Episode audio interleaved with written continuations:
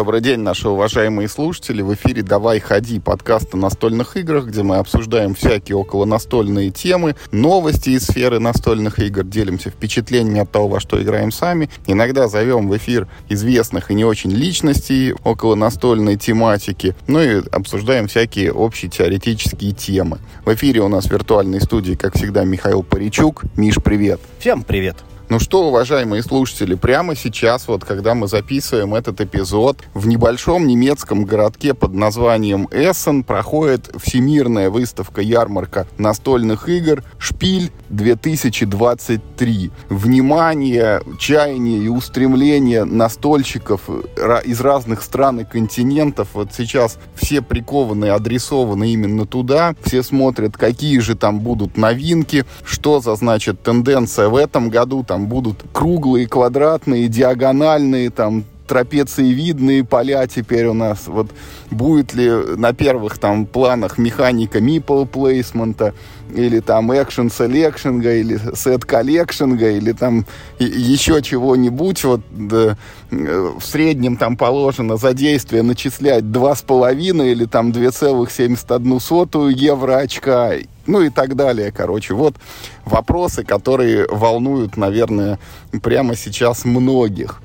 Миш, вот скажи, а, а тебя какой из этих вопросов это больше всего затрагивает? Ну, все мысли, конечно, да, лишь о шпиле, это как бы известно.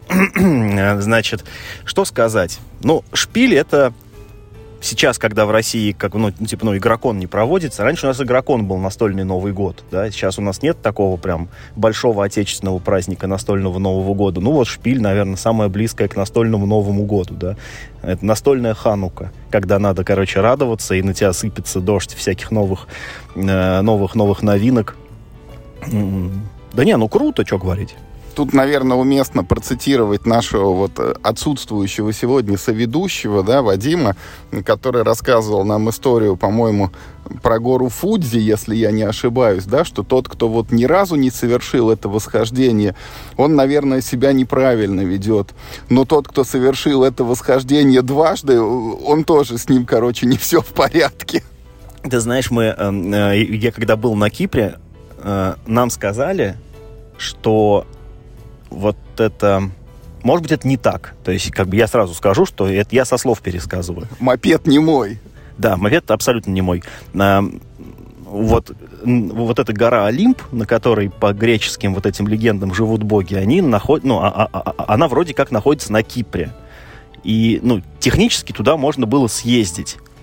Проблема в том, что Кипр, ну, это островное государство, и хотя там действительно есть горные массивы, я тебе скажу, что Кипрские горы, но это вот, ну, но это не Эребор, короче. То есть, понимаешь, горы там достаточно невысокие. Я, э, ну, а, а, а я никогда не задумывался о том, ну, как бы, где находится гора Олимпа, существует ли она, ну, в реальности в какой-то. Я знаю, что на Марсе вроде как есть гора, которую называют Олимп. Но, но, но так это... То есть ты, ты предполагал, что она находится на другой планете, а тут вот она под боком внезапно. Но я думал, что, типа, гора Олимп, она, ну, типа, в действительности не существует. Она, видимо, существует, видимо, находится на Кипре. Но я когда увидел Кипрские горы, я подумал, блин, неужели, ну, а, они туда ни разу не ходили, ну, типа, ну, посмотреть просто, потому что, ну, это, ну, это не очень сложно, туда пешком сходить, ну, как бы, нет ничего проще, чем сходить туда пешком. Мы, правда, туда так и не съездили. Это, знаешь, еще, ты же знаешь, да, что гора Арарат, которая, ну, вот там, на всех армянских коньяках, и, по-моему, даже на флаге Армении, она не в Армении это для меня это был просто Какая-то грустная история, мне кажется. Для меня это был факт, который просто, знаешь, ну, ну, перевернул, короче, вот, э, ну, мое представление об Армении. Знаешь, это как если бы мне сказали, что в России медведи не водятся, знаешь, или там водку в России вообще не производят, не пьют вообще. Ну, типа, водка в России неизвестна. Ну, я небольшой историк, но вот сейчас, как бы, да, гора Арарат находится не в Армении. Мы продолжаем традицию образовательных подкастов. Да, и, ну вот, уважаемые слушатели, вероятно, ну, среди нашей аудитории тоже есть там люди, которым было бы там интересно узнать, а что там, значит, в, в этих шпилях. Точно так же вероятно, что для, этих для этих целей вам потребен какой-то другой подкаст, потому что в этом, как вы знаете, обсуждают не новые игры, а старые. Да, вы знаете, мы с Юрой решили, что, ну, как бы, ну, шпиль же, да, надо, наверное, как-то, ну, прошерстить программу фестиваля, посмотреть, что будет новенького. Но потом мы поймали себя на мысли, что этим должны заниматься другие люди. Вот играйте в свои э, валенки, да, что называется. Вот вам выходит легенда Запада, утритесь, вот все вам новиночки. Ну, типа, вот этот вот западный рынок, э, который каждый год, значит, на шпиле пополняется большим количеством новых игр, он же, ну, вот сейчас от России, ну, достаточно далек. У нас в России игры выходят ну, не, не совсем то, что на Западе актуально. Да? У нас много выходит актуальных новинок, тут спорить э, ну, глупо, и ну, многое выходит вместе с западными какими-то там тиражами, но тем не менее наш, э, ну, как бы наш русский рынок отличается от западного.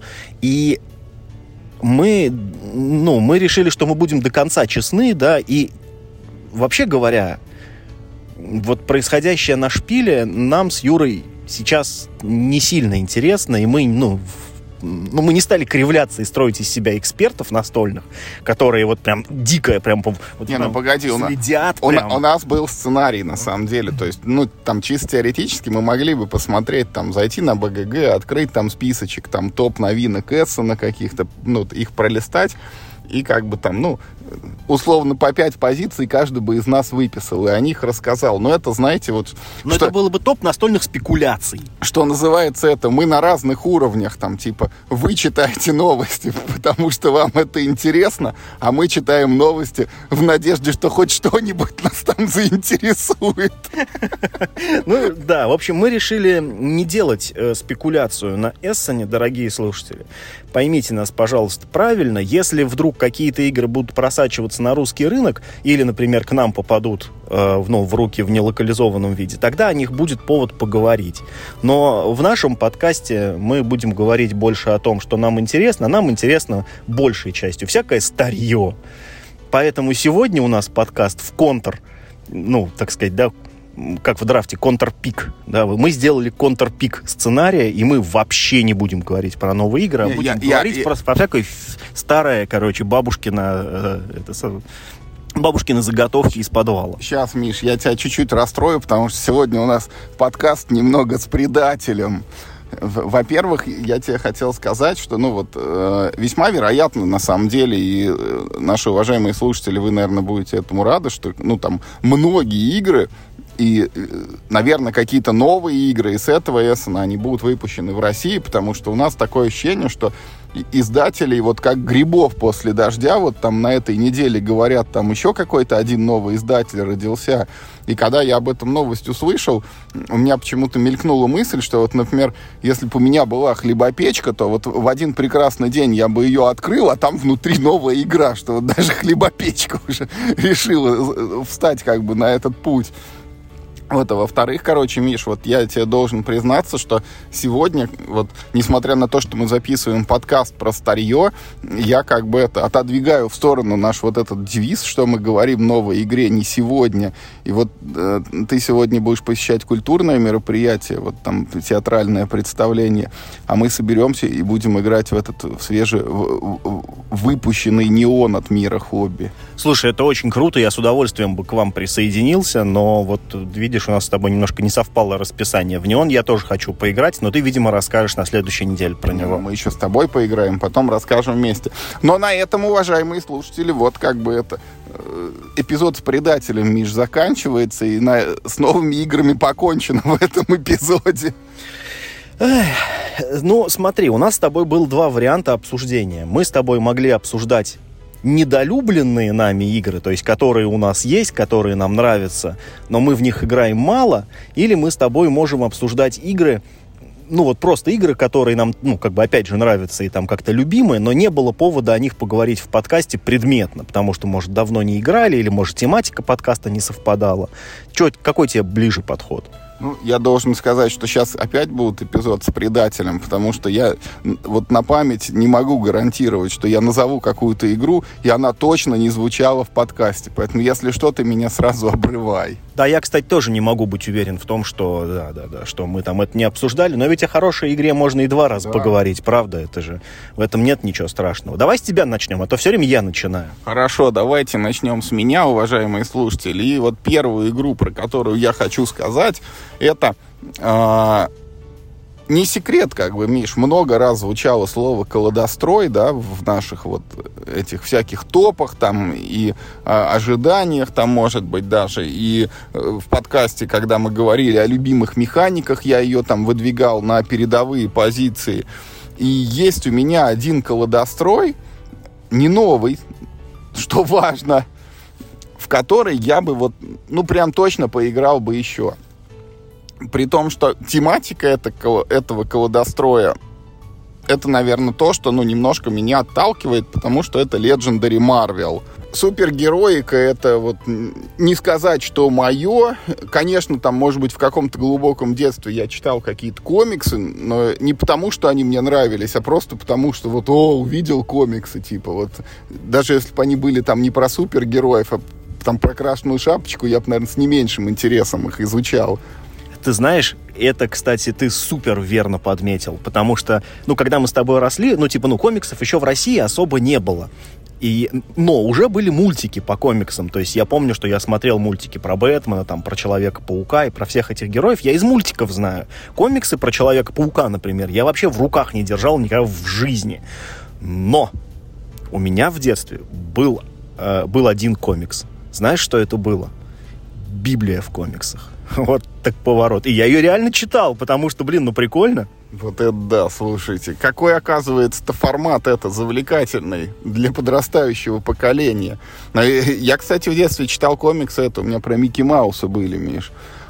Не, у меня не было никаких. Единственные комиксы, которые я читал в детстве, они печатались, ну, в, в детском журнале, который мне выписывали по той причине, что журнал а, назывался «Миша».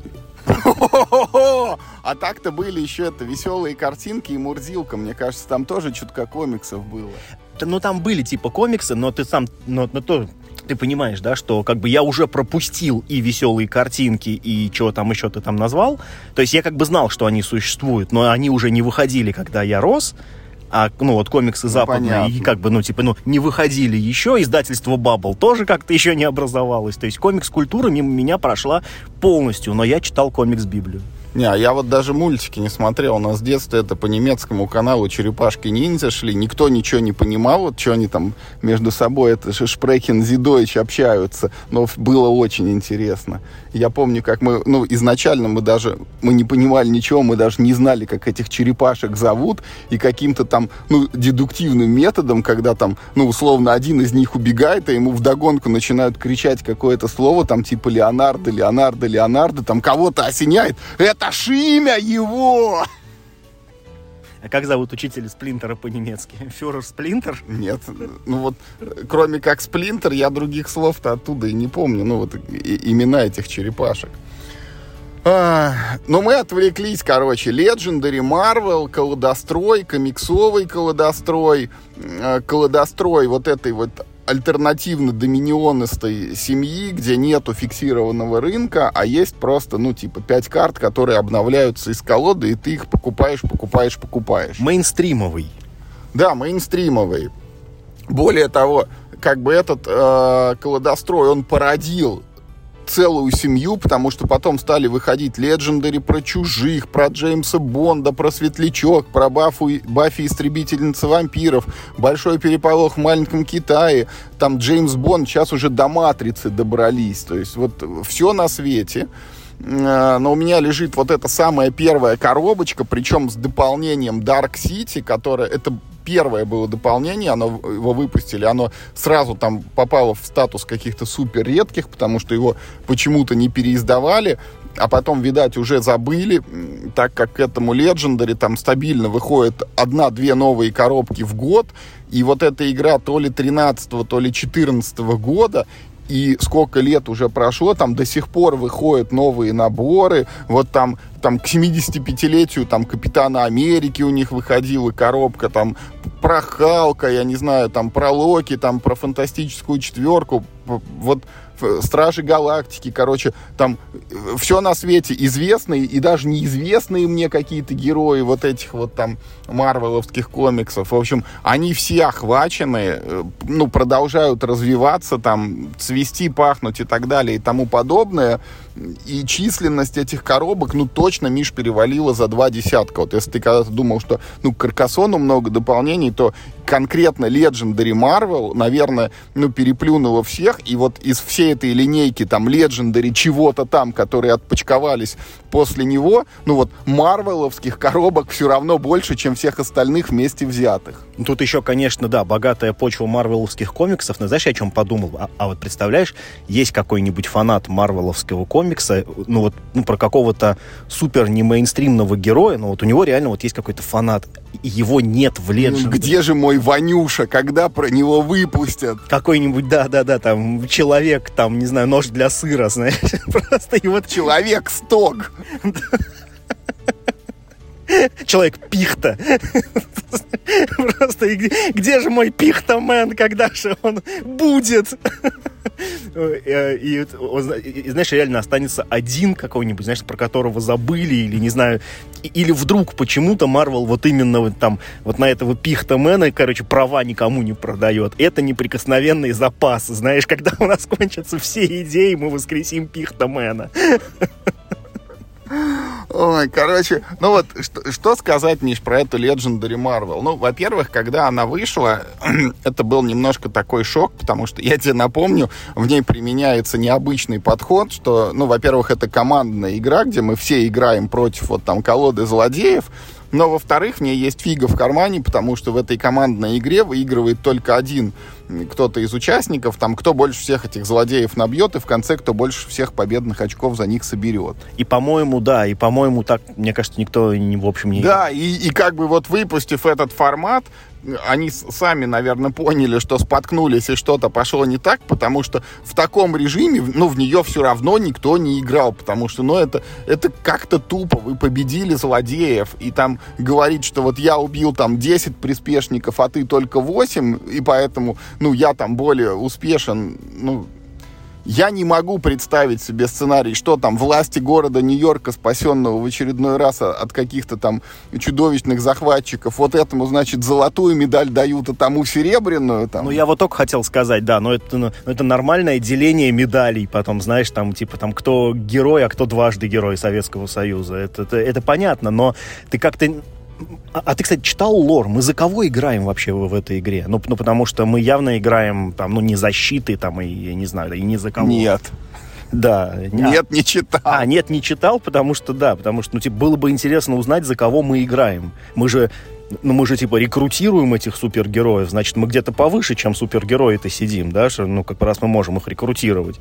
Ты вообще не играешь там, а смотришь очередной комикс, где у тебя эти герои просто мелькают туда-сюда, а ты им типа подсказываешь просто чуть-чуть, вот. Ну, хотя да, в, э, ну, типа, за кого мы играем в этот самый, в мой любимый «Властелин колец», да, это deck-building э, game от Cryptozoic, тоже, в общем, непонятно за кого. За кого-то. Ну, э, я что хочу сказать. Вот на самом деле, Миш, игра это неплохая, и в ней еще впервые родился вот этот вот принцип, который потом все так полюбили в «Звездных империях», когда у тебя, когда вот масть на масть сходится, то у карточки срабатывает какой-то дополнительный эффект. Технически нет. Технически в Ascension это было раньше. У них вот эта вот масть э, Livebound, ну, а, а, она вот сейчас будет по-русски, мы узнаем, как Livebound переводится по-русски, ну, типа, связанные жизнью. У них есть вот это вот свойство Livebound, когда ты играешь несколько существ вот этой зеленой фракции, э, то у них вот начинает срабатывать по такому принципу дополнительный эффект. Ну, я об этом не Но, знал, для меня это было вот именно оттуда. Там это была прям вот такая специально отдельная механика, не было значка, это было вот прям вординг на карте Lifebound, и там типа двоеточие, и вот, короче, пошло. А, вот да, оттуда пошло, ну, типа, просто у каждой карты есть такое свойство. Там есть значочек масти, и, пожалуйста, срабатывает. Значит, и... Э, но как бы есть еще и минусы официально там до пяти игроков, и на пятерых, ну, честно говоря, долговато ждать своего хода, пока там все, все между собой эти карточки перетрут. Вот. А, еще один момент, вот кооперативная составляющая, она, конечно, например, вот сильно круче выражена в следующей игре серии, это Legendary Aliens, там, где э, появляется опция подкинуть карту товарищу во время его хода, чтобы вот от твоей карты и от значка на ней у него какие-то еще эффекты завелись. Плюс тебя еще и не просто манят этой возможностью, а стимулируют так делать, потому что когда ты это играешь, ты набираешь карту, то есть ты еще как бы дров получаешь из своей колоды, ну и не страдаешь там, что начнешь с уменьшенной рукой. В Legendary такого ну, по крайней мере, в моих этих первых двух коробках Миш нет, потому что ну, я уж не знаю, каких там механик накрутили и наворотили за следующие 20 дополнений.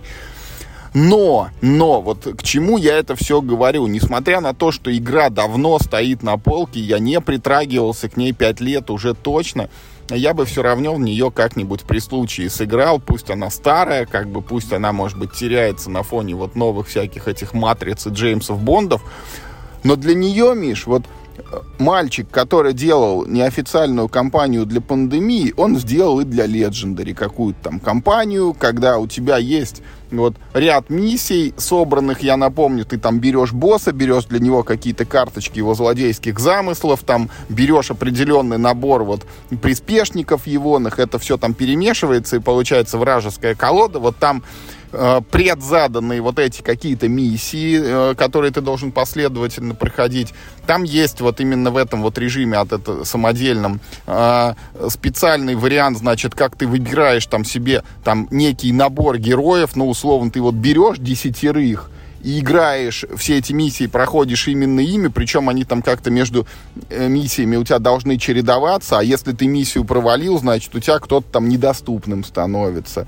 И я надеюсь, не знаю, есть там это или нет, настолько подробно не изучал, что там, может быть, есть какая-то еще прокачка, ну, вот от сценария к сценарию, ну, условно, что когда ты победил и начинаешь следующую миссию, тебе в стартовую колоду там что-нибудь, но докладывается, что ты вот не с этой вот нищей, как бы, первозданной деревянной рукой начинаешь, где у тебя только одни единички там на атаку и на ресурсы.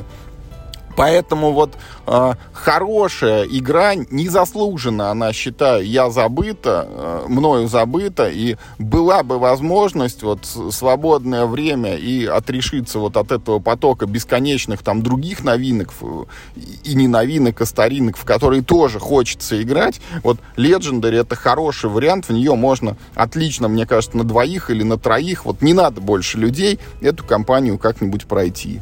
А, я сейчас э, сделаю, короче, такое маленькое отступление, э, преамбулу, потому что мы совсем забыли рассказать важная история. Может быть, не все еще наши слушатели подписаны на наш телеграм-канал, но в принципе телеграммом они пользуются. Э, значит, наш, значит, ДС-ведущий, основатель подкаста Вадим Гуларкин значит, для нас нарисовал наш собственный стикер-пак. У нас теперь есть стикер-пак «Давай, ходи», поэтому если вы пользуетесь телегой, то заходите на наш телеграм-канал, и вы там его легко найдете, он сейчас... «Давай, заходи!» Да, точно, «Давай, заходи». Он сейчас там в одной из последних записей висит. И я хочу, раз мы сегодня рассказываем про всякое старье, я хочу сделать некоторые пояснения, потому что возникли, я видел в комментариях, возникли вопросы, почему нарисован какой-то парень в шапке. Это, друзья, не парень в шапке, это чукотский мальчик. Давным-давно, на заре подкаста, э, как, как выяснили наши археологи, в 34-м выпуске, который был, наверное, лет 8 назад, как мне кажется, я рассказывал байку. Байка это тоже не моя. Я ее где-то прочитал. Кажется, в журнале GameXZ за 1998 год в рецензии про какую-то стратегию компьютерную. Я почему-то очень хорошо запомнил. Байка следующего характера. Я, ну, то я предлагал ее, значит, э, тогда, и она что-то как-то прижилась у нас, да, как критерий выбора новых коробок себе, да, ну вот э, в коллекцию. Что представь себе, что ты чукотский мальчик. Мысленный эксперимент такой. Почти как с котом Шрёдингера. Да, да, да. Значит, надо представить себе, что ты чукотский мальчик, ты живешь где-то очень далеко в тундре, единственный способ твоего заработка как, ну вот, как, ну, как маленького человека, да, это вот собирать ягель на продажу. И ты вот целый год горбатишься, ты собираешь этот ягель по тундре, ты там сдаешь его в какой-то центр приема Ягеля, тебе там выплачивают какие-то не очень большие деньги, но их... Как, как spice такой-то, только зеленый. А, а ты harvester, только не механический, а на мускульной силе. Да, Ягель must flow. И такие олени там под мхом этим бороздят и иногда рогами так наружу. И важно, чтобы они тебя не надсадили. В общем, жизнь у тебя, да, ну, нелегкая, да. И, но, тем не менее, тебе этого хватает, чтобы вот раз в год на какой-нибудь Новый год или на свой день рождения вот себе заказать настольную игру. Причем это происходит так, что вот ты даже, ну, вот ты не сам ее покупаешь, ты вот отдаешь деньги там какому-то, значит, там, ну, там, взрослому, он, значит, на вертолете в райцентр летит, и вот он там вот ее может приобрести, и вот раз в год он может тебе привезти одну коробку. И ты следующий год понимаешь, что ты вот, ну, как бы с ней будешь заперт. Новых, как бы, игр тебе не предвидится получить. И вот, как бы, ну, по такому принципу можно легко, значит, ну, выполнять э, вот какие-то прикидки, нужна тебе там, да, очередная коробка или не нужна. И вот этот мальчик, э, мы мы сейчас на него ссылаемся периодически, да, этот вот тест на чукотского мальчика, это вот он и есть, и поэтому в нашем стикербаке, да, все, э, все герои, это вот этот самый чукотский мальчик.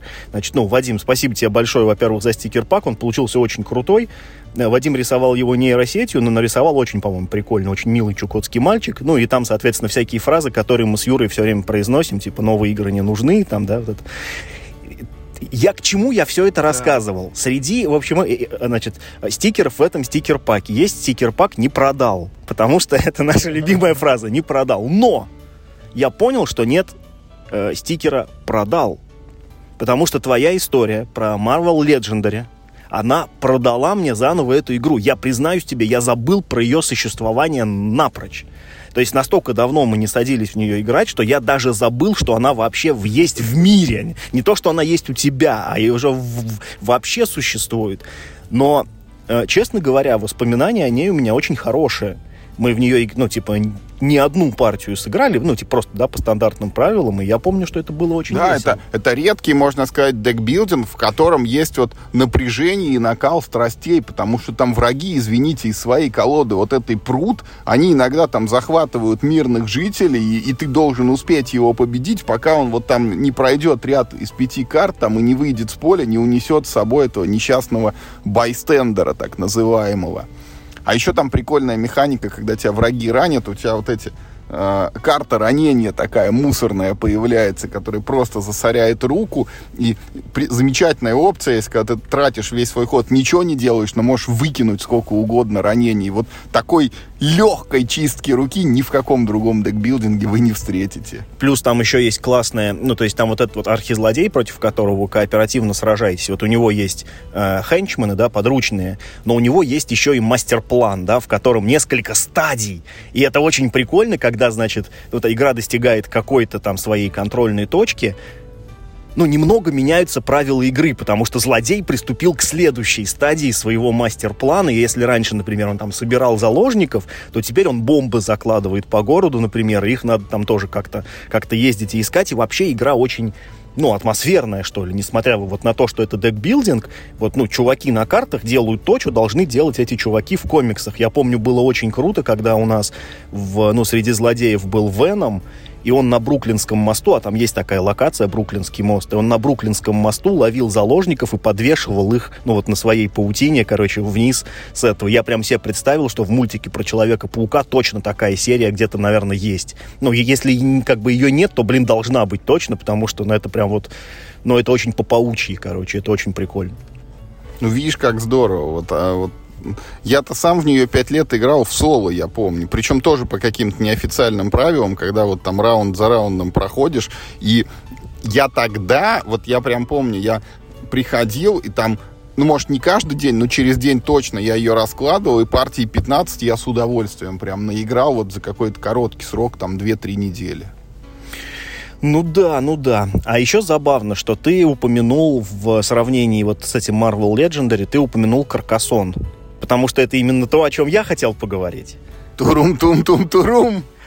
Игра Каркасон ну, вообще очень сложно найти для нее место, да, в настольном подкасте, потому что это, ну, настолько какой-то азбучный уровень, ну, типа, считается, что все играли в Каркасон, вообще объяснять не надо, ну, типа, ты вот как Тетрис, знаешь. Не, просто как-то было, знаешь, всегда между три кита, что вот колонизаторы, Каркасон, там, и to Ride, но потом Каркасон как будто выпал, там, то ли на семь чудес переменился, то ли на что, и вот в тень куда-то он отошел.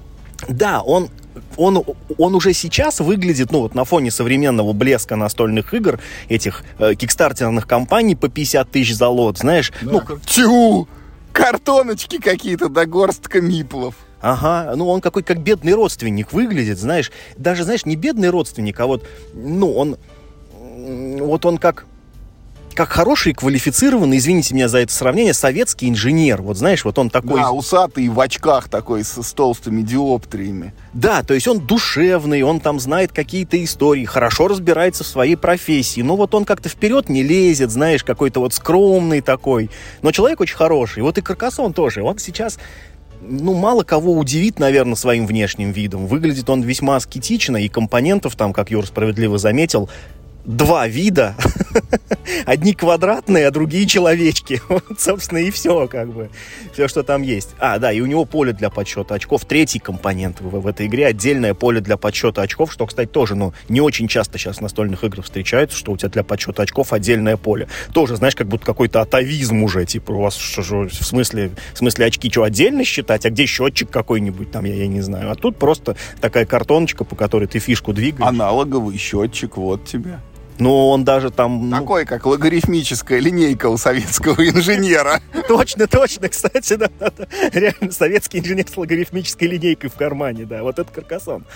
Но, кстати, вот э, что касается внешнего вида каркасона, огромное спасибо миру хобби за то, что они выпустили юбилейную коробку каркасона. По-моему, ее можно еще найти в продаже. Если вы думали, ну, типа, вот, купить ли мне каркасон, вот, чтобы он у меня был, я очень рекомендую юбилейную коробку. Да, она стоит дороже, чем, э, ну, чем обычная. Обычная стоит полторы, юбилейная стоит, по-моему, две с половиной или около того, может быть, три. Но, блин... ой, вей, там сейчас же ценники это, э, чутка поднялись еще. Так что скорее три, чем две. Ну да, наверное, скорее три. Но, тем не менее, даже за три тысячи, поверьте мне, вот эта юбилейная коробка, она вот, вот по внешнему виду она на голову выше, чем обычный каркасон. То есть там частично глинцованные тайлы, э, наклейки на вот на этих вот, значит, миплов человечков. Все очень хорошего качества, все это выглядит ярко, очень сочно и, короче, круто, очень приятно ее даже просто доставать. И сама коробка, ну, да, в которой хранится игра, она вот, ну, сама по себе такое, ну, такое маленькое произведение искусства, знаешь, как подарочный набор конфет, вот она выглядит. И это, это очень игру, конечно, красит, делает ее более привлекательной, чисто по визуальной какой-то составляющей. Но сила Каркасона ведь, ну, она внутри, да, она, ну, она не снаружи, это такой гадкий утенок, и максимально простая концепция. Что ты делаешь? Ты в свой ход достаешь один квадратный тайлик, на котором, знаешь, вот, ну, короче, взяли контурную карту, нарезали вот ее на квадратики, вот там какие-то случайные какие-то обрывки местности получились, но ты берешь этот кусочек и пристраиваешь по очень простому принципу, чтобы все совпало, чтобы дорога ввела в дорогу, замок вел в замок, поле вело в поле, то есть, короче, чтобы все было максимально логично. Э, и если ты хочешь, то ты вот на этот свежедостатый кварт, э, значит, квадратик карты можешь поставить одного своего человечка. У тебя их всего 7 в запасе, поэтому это стратегический ресурс, он у тебя расходуется всю партию. Ну, они там иногда возвращаются к тебе обратно, но в основном ты должен прикидывать, что тебе вот этих вот семерых должно хватить до конца партии. В идеале у тебя в конце партии ни одного человечка на руках остаться не должно, все должны лежать где-то на поле. Эти человечки приносят тебе в конце очки по-разному, в зависимости от того, на какой элемент местности ты его поставил. Там есть, ну, рыцари, которые там, ну, ну типа, чем больше город, тем лучше, да, там есть, э, ну, разбойники, которые, чем длиннее дорога, на которой он стоит, тем лучше. Есть аббаты, которые, значит, ну, там в церквях стоят, и надо, чтобы вокруг него все было заполнено, и фермеры, которые никогда не вернутся к тебе в руку, и это самый сложный момент в игре, э, ну, как бы он новичкам всегда непонятен, как, э, ну, там, где кончаются меняются границы поля, как нужно правильно расставлять своих фермеров. Это вот то, где ты, ну, как бы, ну, растешь. Ну, и плюс ты, ты ставишь человечка сейчас, а очки он тебе приносит, ну, там, когда-то, там, блин, непонятно когда, и вообще принесет или не принесет. И вместе с тем, эта игра позволяет играть в себя очень жестко за счет того, что у тебя очень малое количество, ну, как бы, оп... ну, не то, что малое количество опций, как раз опций-то у тебя очень много получается. Когда ты достаешь тайлик, как правило, его можно поставить там в 5-6 разных мест, и это даст тебе очень разные эффекты в зависимости от того, куда ты поставишь. Но сам факт, что имею в виду, ну, геймплей такой бедный, как бы, да, ты типа раз достал, ни спецсвойств тебе нет, ни заклинаний там никаких, кубики не надо бросать, боевки тоже как бы нет, ну, все такое очень утилитарно. Ресурсы торговать тоже не надо, хотя хотя есть дополнение, в котором надо немножко собирать ресурсы. Set Collection такой. Э, если вы дадите себе труд и дадите э, Каркасону немного ну, показать вот эти вот свои внутренние, как бы, ну, вот что ли, механизмы, свои кишки, как и, их там не очень много, но они очень правильно сделаны, как оказалось в будущем. Я не уверен, что э, Клаус Юрген Верде, который ее сделал, я не уверен, что он, может, сам-то, ну, типа, понимал, насколько у него получилась какая-то киберспортивная игра фактически. Какой заворот кишок-то вышел. Ага, ну, ну потому что, то есть, ну реально, Каркасон это реально киберспортивная дисциплина супер простые правила, всем доступно для входа. Кто угодно может играть в Каркасон, реально. А вот хорошо играть в Каркасон, это, блин, реально огромное искусство. Я, ну, не побоюсь такого сравнения, что Каркасон это такой, ну, немного опопсенный Го, где тоже, знаешь, там, типа, два правила на всю игру, а до сих пор еще человек, ну, с компьютером может, знаешь, посоревноваться по игре в Го. И Каркасон, вот он из какой-то такой когорты. Это максимально классическая, короче, игра, когда смотрели не на компоненты, а на геймплей. Она существует уже...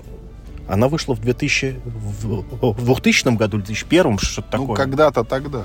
И вот, ну, то есть ей уже 20 лет, да, то есть вот как бы, вот, то есть, ну, вот, собственно, вот, вот, вот это юбилейное издание, про которое я говорю, это, это как раз 20-летнее издание с тех пор в самой игре вообще ничего не поменялось. То есть там даже нет редакции. Ну, а, а, они там немножко есть редакции правил, но там супер минимальные изменения. Вот как в Доте поправили, знаешь, какого-нибудь героя, там он наносил 7,62 урона, а стал наносить 7,63. Такие все, о, господи, это сломало весь баланс. В Каркасоне примерно такого же уровня правки. Я знаю, что, например, город ну, там же, ты же, ты, ты, ты же помнишь, как там начисляются города, когда у тебя стена вокруг города целиком замкнута, да, вот, э, ну, ты получаешь очки. И вот, э, ну, минимальное количество, как бы, клеток, из которого может состоять город, это две. Я помню, что были правки, он то приносил 2 очка. Ну, то есть там были как бы особые правила. Так, в принципе, город из двух клеток приносит тебе 4 очка по, там, да, по базовым правилам. Но были правки, что поскольку города из двух клеток довольно легко делать, им сначала, типа, было исключение, что он приносит 2 очка, потом 3 очка. А сейчас, по-моему, в правилах нет никаких правок, что город из двух клеток приносит, ну, типа, 4 очка по обычным правилам. По-моему, они от этого всего отказались. Видимо, баланс не сильно пострадал. И у, в общем, у меня эта игра есть очень давно. Я даже поменял несколько редакций, потому что немного менялось ее оформление. И вот, ну, вот, вот сейчас последняя, которую я купил, это вот, собственно, юбилейная. От всех остальных я избавился. Есть разные версии, потому что до того, как я купил вот себе юбилейную, у меня в коллекции была Каркасон... Как же она называлась? Там что-то про огороды вот было, с, с какой-то огородной тематикой. То есть она, ну, несовместима с базовым Каркасоном, это прям вот отдельная игра не помню. Там надо было собирать яблоки в садах, э, надо было строить амбары для животных, и она была, знаешь, на такую, на агрикольную тематику.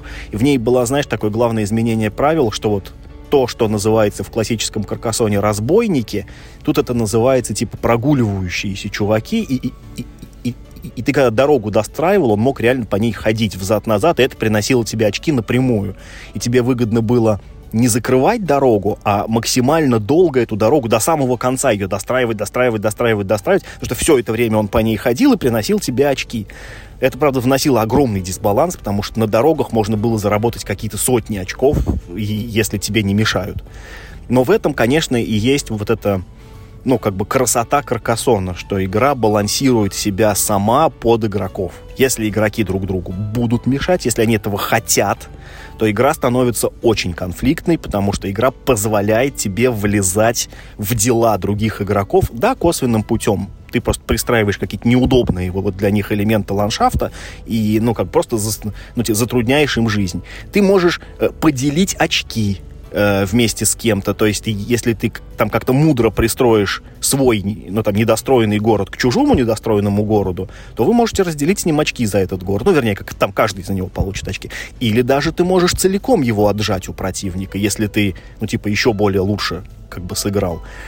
В ней очень много каких-то ну, вещей, которые не видны сразу, хотя игра максимально простая. И я жалею, конечно, что мы сейчас не играем в Каркасон. Я в него играл в последний раз, наверное, года полтора-два назад. Я помню, что на новогодних каникулах неожиданно мы достали Каркасон и сыграли в него. И это было настолько же как бы, ну, ну, ну то есть как, круто и увлекательно. Я даже про это в подкасте, помню, рассказывал, что вдруг мы сели с сильными противниками, которые много играли в Каркасон, и какое это было удовольствие играть в него с понимающими людьми, когда и ты сечешь, что они делают, и они секут, что ты делаешь. Это просто гигантский кайф с максимально простыми правилами при этом. Сейчас, конечно, у меня Каркасон сильно оттеснила Каскадия, ну, потому что это там, там ты тоже берешь кусочек, ставишь, и, да, там на него деревяшку ляпаешь, и тоже потом очки считаешь. Каскадия проще, она доступнее, но она и не такая конфликтная. Там в ней каждый занимается своим делом ну, там, как, ну, то есть там у каждого свой огород. В Каркасоне вы все строите одну большую общую карту, и поэтому можно друг другу мешать. Ну и, наверное, есть и другие игры на тайл плейсмент, которые, может быть, там каждый для себя какую-то найдет. Но я считаю, что Каркасон вот совершенно не потускнел, и его геймплей до сих пор еще хорош, и э, э, э, это вот все еще классика. Если колонизаторы сейчас хоть я их нежно люблю, я согласен, что вот сейчас колонизаторы, наверное, ну уже, ну, уже постарели. И я вот, ну, новичкам, может быть, и не стал бы вот их прям вот рекомендовать, ну, только, знаешь, в целях, типа, там, какой-то исторической экскурсии. То Каркасон, по-моему, все еще реально классика и все еще столб. К нему есть тоже миллиард дополнений, как вот к этому твоему Legendary, не хуже. Я, признаюсь, всегда был поклонником базы. Из всех дополнений мне нравится река, потому что, ну, не знаю, ну просто визуально прикольно, что у тебя в городе еще и река течет не потому, что там какие-то геймплейные открываются возможности. Может, она даже какой-то дисбаланс вносит. Я так глубоко никогда не анализировал. Но мне визуально нравится, что у тебя в городе появляется река. И мне нравится э, дополнение с тавернами. Оно немножко, э, оно немножко пустит э, эти самые дороги, потому что в базовой версии дороги ну, они немного меньше очков приносят, чем все остальное, а таверна их немножко бустит. И все остальное, мне кажется, не нужно вообще. Я вообще всегда играл в голую базу в основном. По-моему, вот голая база — это то, что Каркасону нужно.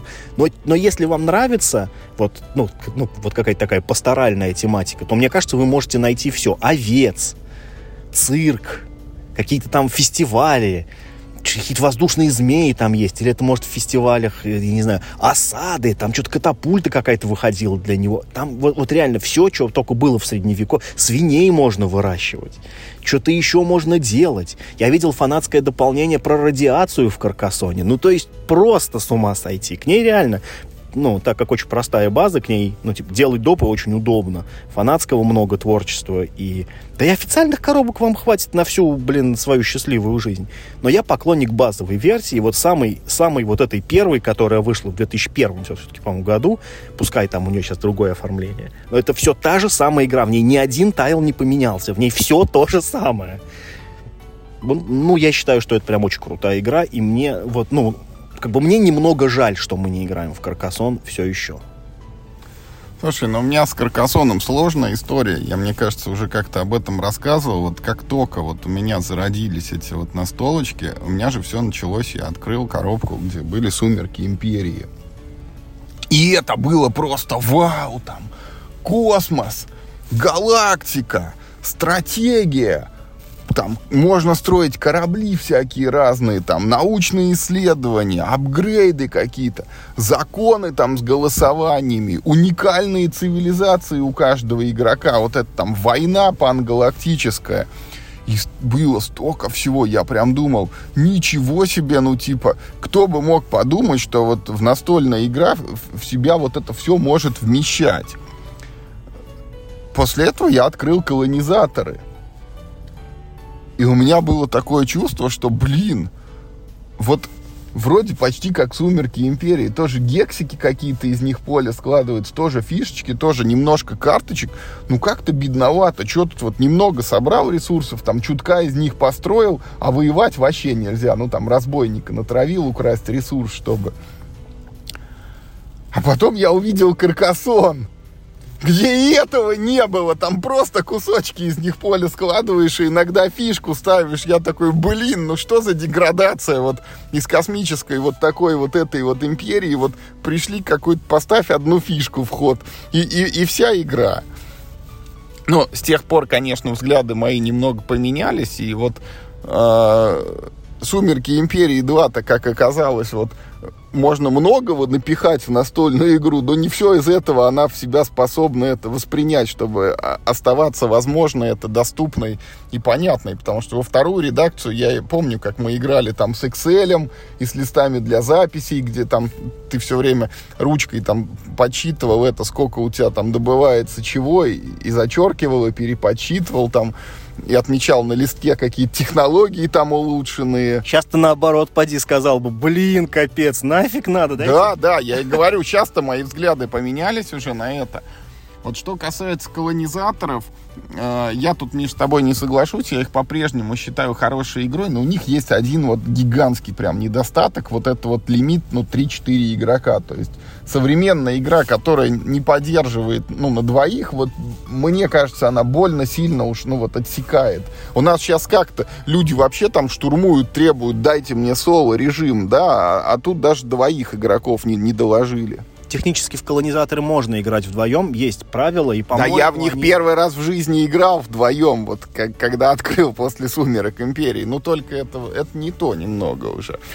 Вот. А Каркасон, короче, с Каркасоном у меня это, это связана сложная судьба и сложная история. Самый первый Каркасон я играл на, на компакт-диске. Он тогда выпускался компанией 1С под названием «Средневековье». Там были очень клевые пять аудиотреков, под которые мы в свое время рубились в этих в карточных колонизаторов. Там и то, и то средневековье, они отлично прям ложились на тематику. А, чуть позже, как бы, я его напечатал. Причем, возможно, ну вот я графику прямо из этой игры компьютерной и взял. То есть э, было у меня на бумаге, но вот в таком очень колхозном исполнении. Впоследствии вот я не помню, есть они у меня сейчас эти коробки или нет. Это надо прям вот где-то искать в закромах. Но, то, но по-моему, у меня были охотники и собиратели, э, южные моря, где там какие-то бананы надо было добывать. В южных морях есть огромное преимущество. Мне, кстати, нравилась эта версия. В ней есть огромное преимущество. Там нет вот этого трека подсчета очков. Там, э, там все очки добываются за счет сет-коллекшена. И там очень классная россыпь была бананов, э, ракушек и рыбы. Мне, вот, мне просто нравился его внешний вид праздничный. Потом этот от Райнера Кница Каркасон башня, по-моему, он в русском переводе назывался, где строго два человека, и, и там поле с фиксированными границами, внутри которых ты как бы все это раскладываешь. Но вот почему-то так у меня и не сложилось, Миш, с этим каркасоном. И более того, я не знаю, что тут первично, что вторично, из-за того, что у меня вот было такое неудачное знакомство, или из-за того, что просто какая-то предрасположенность. Но вот эта механика выкладывания тайлов, когда ты поле строишь из кусочков, из кусочков, из кусочков, до сих пор вот, ну, не могу сказать, что она прям отвращение у меня вызывает, но, но воодушевление точно не появляется. Вот что это было в Каскадии, что это было, не знаю, ну вот в Дорф Романтике, там за счет этой новизны, короче, как-то вот я очень нейтрально отношусь. Я осмелюсь высказать предположение, что тебе нравит, не нравится не столько сама механика э, тайл-плейсмента, сколько тот факт, что она редко в игре ну, как бы в сложной такой комплексной игре бывает основной. Она, как правило, вспомогательная. Ну, вот как в Эклипсе, когда мы поле строим, там же есть этот элемент. Или, ну, э, в принципе, любую тетрисную игру уже можно назвать тоже стайл-плейсментом, да, но там немножко другое уже. Э, я хочу сказать, что вот, то есть, ну, вот тебе нравится же Сабурбия, это ведь тоже тайл-плейсмент. Там тоже важно взаимное расположение элементов. Ты тоже там эти тайлы покупаешь и ставишь на поле, формируешь из них свой город. Потому что в этой игре есть еще что-то помимо тайл-плейсмента. А те примеры, которые ты вот приводишь, как, ну, игры, которые тебе не очень нравятся, это чистый тайл-плейсмент. Где вот все, что ты делаешь, ты только, ну, должен правильно, стратегично представлять тайлы. Мне кажется, вот этот вот подход тебе просто не нравится. Может быть. Ну, короче, вот с Каркасоном у меня вот такая сложилась история. И, к сожалению, ну вот э, пусть она там красивая и там с глянцевыми этими элементами, но меня не тянет даже вот в юбилейную коробку. Ну, типа не продал. Ну, типа не продал. Слушай, у нас остается на самом деле не очень много времени. Вот, если ты позволишь, я озвучу быстренько еще одну игру, вот, которую я заготовил. У меня прям реально какой-то весь подкаст с предателем, короче, потому что я специально для тебя заготовил еще одно евро, короче. Но только вот не еще одно евро, ну, в смысле, это еще одна игра, и она евро. Но она из себя не представляет еще одно евро, как вот очередная коричневая коробка, которая там откуда-то вывалилась. А, сложно! Как все твои эти евроигры. Короче, это Терра Мистика. Ого! А, это коробка, которая лет 10 лежит у меня на полке.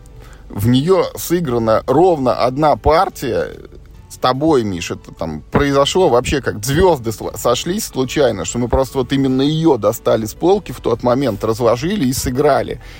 И я помню, что это было как-то, ну, там, сложно, что-то там много наворотили, какие-то правила, вот ты должен там э, копать квадратно-гнездовым методом, а, ты должен строить домики в какой-то заданной последовательности, какая-то вот эта мутная вот история с маной, что там по кругу переливается это из одного в другой, там три сообщающихся бассейна какие-то волшебные там эффекты еще где-то есть. И вот правил было много. Они были сложные, они были неочевидные.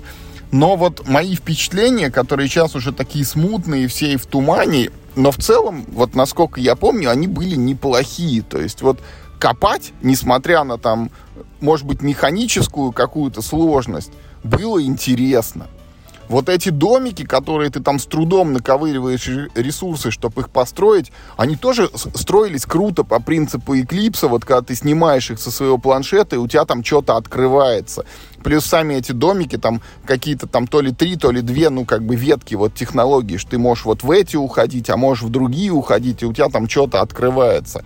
Там есть вот это длинное развитие, которое я люблю, когда ты в конце там эту цитадель какую-то большую ставишь на поле, и из нее вываливается сразу какой-то очень мощный и очень приятный для тебя бонус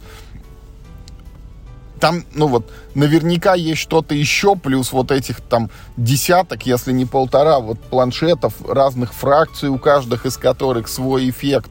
Там есть бесконечное какое-то разнообразие, ну вот есть там большой доп, поменьше доп, есть какие-то промо-тайлы, которых у нас, правда, нет, но и без них как бы база наполнения-то очень много хватает. Плюс, я тебе напомню, вот благодаря, по-моему, Ортизу, там в коробке у нас лежит такой удобный органайзер, где там рассортировано все-все-все, и еще акриловые вот эти пластиковые накладки на планшеты, ну, чтобы вот у тебя елозили эти там деревянные компоненты максимально удобно, там, а то, что не должно елозить, оставалось фиксированным на своих местах. Да, как бы Терра Мистика сейчас уже не новинка. Там потом она появилась как орки в космосе, вот это вот Project Gaia, да, сейчас все это нахваливают, вот Age of Innovation какая-то, там э, вышла упрощенная версия Terra Nova, по-моему, или, может быть, еще не вышла, но вот базовую эту коробку, это, извините, никто не отменял, никто не сказал, что она стала совсем плохая, в нее нельзя играть совсем. Да, там, по-моему, после первого допа были какие-то небольшие правки по балансу этих раз. Да, там есть вопрос, что э, поле, оно на двух игроков может быть слишком просторно, и надо использовать какой-то там то ли из допа, то ли неофициальный вариант, ну, с его там сужением, чтобы хоть как-то там иногда локтями толкаться. Но вот так вот в целом, Миш, ну, мне почему-то кажется, что, ну вот, у меня-то таких, может быть, и нет потребностей, но твои потребности в евроиграх, вот она должна, ну, стопроцентно покрывать. Да, слушай, круто, что ты вспомнил. Я забыл, что она у тебя есть. Ты знаешь, я вот это как бы опять, наверное, я не против буду, чтобы мы ее достали и там партейку другую сыграли. Непонятно когда, правда, потому что сейчас опять, ну, эти новинки, новинки, новинки, и надо все посмотреть. От, от Эра Мистика-то да, мы с тобой тоже... Э, это вот одна из тех игр, которые мы с тобой уделили недостаточно много внимания, как мне кажется. Мы сыграли там типа одну-две партии, ну там мы типа условно поняли, что круто, классно, мы как похвалили ее и на этом забыли. А для, себя, для души-то, для души-то мы в нее не поиграли по-человечески, да, я согласен. И я почитал пару ретейн, э, пару рецензий на Age of Innovation. Но поскольку я уже не так хорошо помню, как играет Terra Mystica, я не совсем понял, насколько большие между ними отличия. Но я хочу у дорогих слушателей спросить. Все говорят, что проект Гайя это сильно лучше, чем Terra Mystica. Кроме Юры. Юра говорит, что проект Гай это какая-то, короче, сложная тягомотина и фигня. Пожалуйста, объясните по-человечески, что круче и почему. Почему проект Гая так не понравился Юре, хотя все говорят, что он типа лучше. В чем он лучше-то тогда?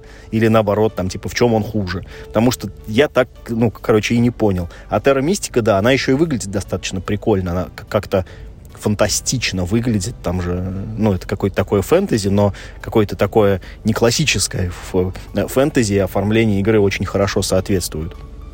Да, Терра Мистика круто. Что, у меня есть еще время, или мы будем закругляться? Ну, прям вот пять минут край. Ну вот смотри, ты мне две игры продал, я, в общем, последним выстрелом, буквально в двух словах, попытаюсь тебе тоже продать. Гол престижа типа забить. Да, чтобы, ну, чтобы хотя бы не в сухую разойтись, а то, что такое 2-0. Эм, клаустрофобия.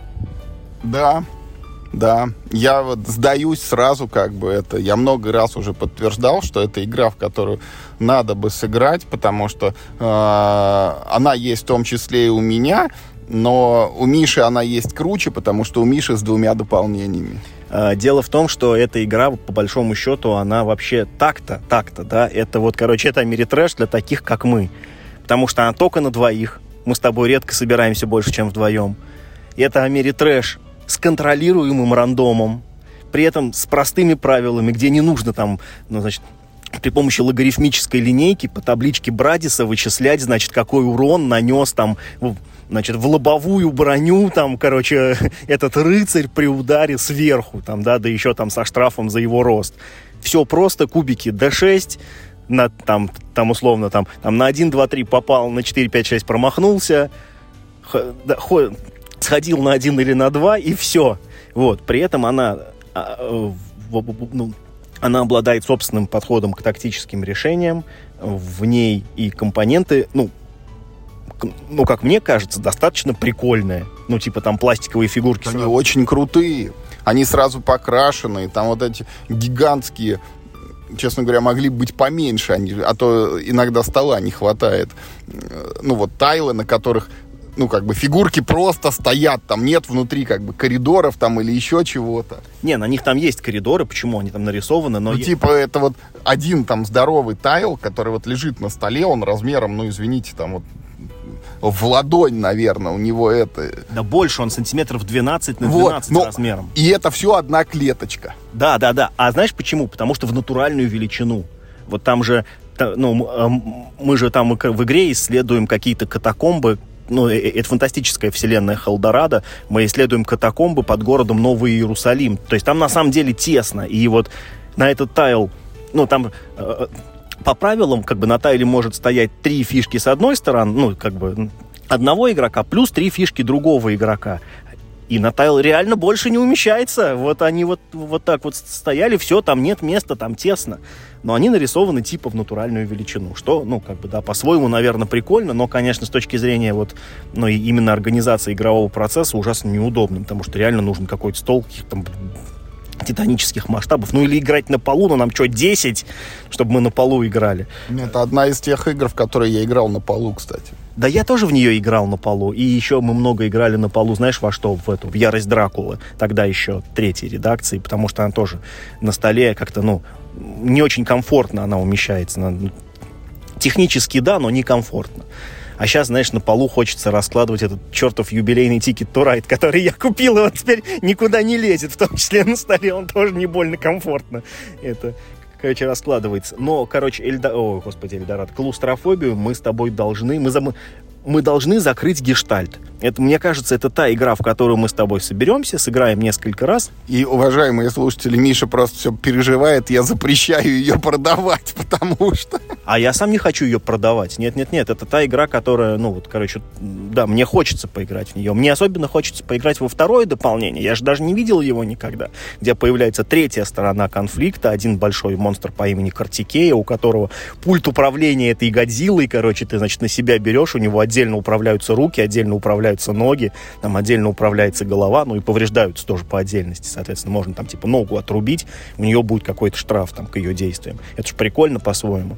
В общем, я хочу, чтобы мы с тобой ну, хотя бы несколько раз поиграли вот в клаустрофобию. Потому что это тот Америтрэш, который для нас, для нас с тобой выходит там, ну, там не Десенты, не этот, не Outwood, не Kingdom Death Monster. Это все не для нас делается, это все сложно очень и слишком заморочено. А вот клаустрофобию, да, ну, 2-1 я признаю, как бы тут деваться некуда. У меня у самого лежит эта коробка, и несмотря ни на... Даже несмотря на то, что у тебя она есть, я свою все равно там ни, никуда не деваю. Гол!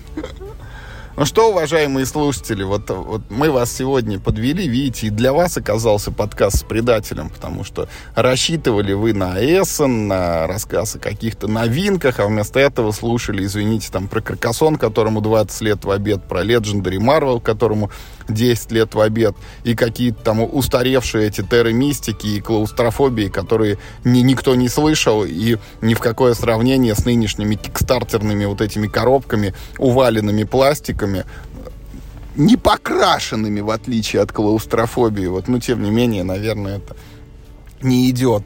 Но вот жизнь такова, какова она есть, и больше не какова.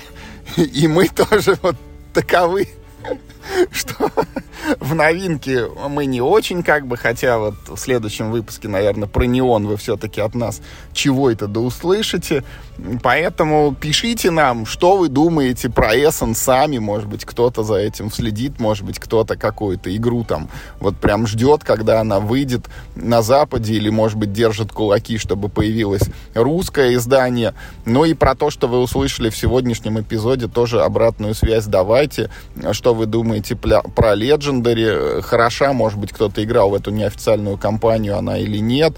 Вот какие дополнения там считаются самыми крутыми из нынешних, особенно там из вышедших за последние пять лет, так сказать, самый свежачок. Вот э, как насчет партии в Каркасон? Вот что вы думаете в современных условиях? Тоже какие самые крутые допы к нему, может быть, или самые крутые варианты, или самые крутые версии, или, может быть, тоже для Каркасона есть какие-то неофициальные компании, о которых мы не знаем. Ну и просто вот в качестве напутствия напишите нам что-нибудь, что, может быть, таки побудет нас вот не смотреть в сторону какого-нибудь Ticket to Ride Legacy, а обернуться и, и разложить Терру Мистику или ту же самую клаустрофобию. Подписывайтесь на наш телеграм-канал. Конечно, играйте только в хорошие игры. И главное, не болейте.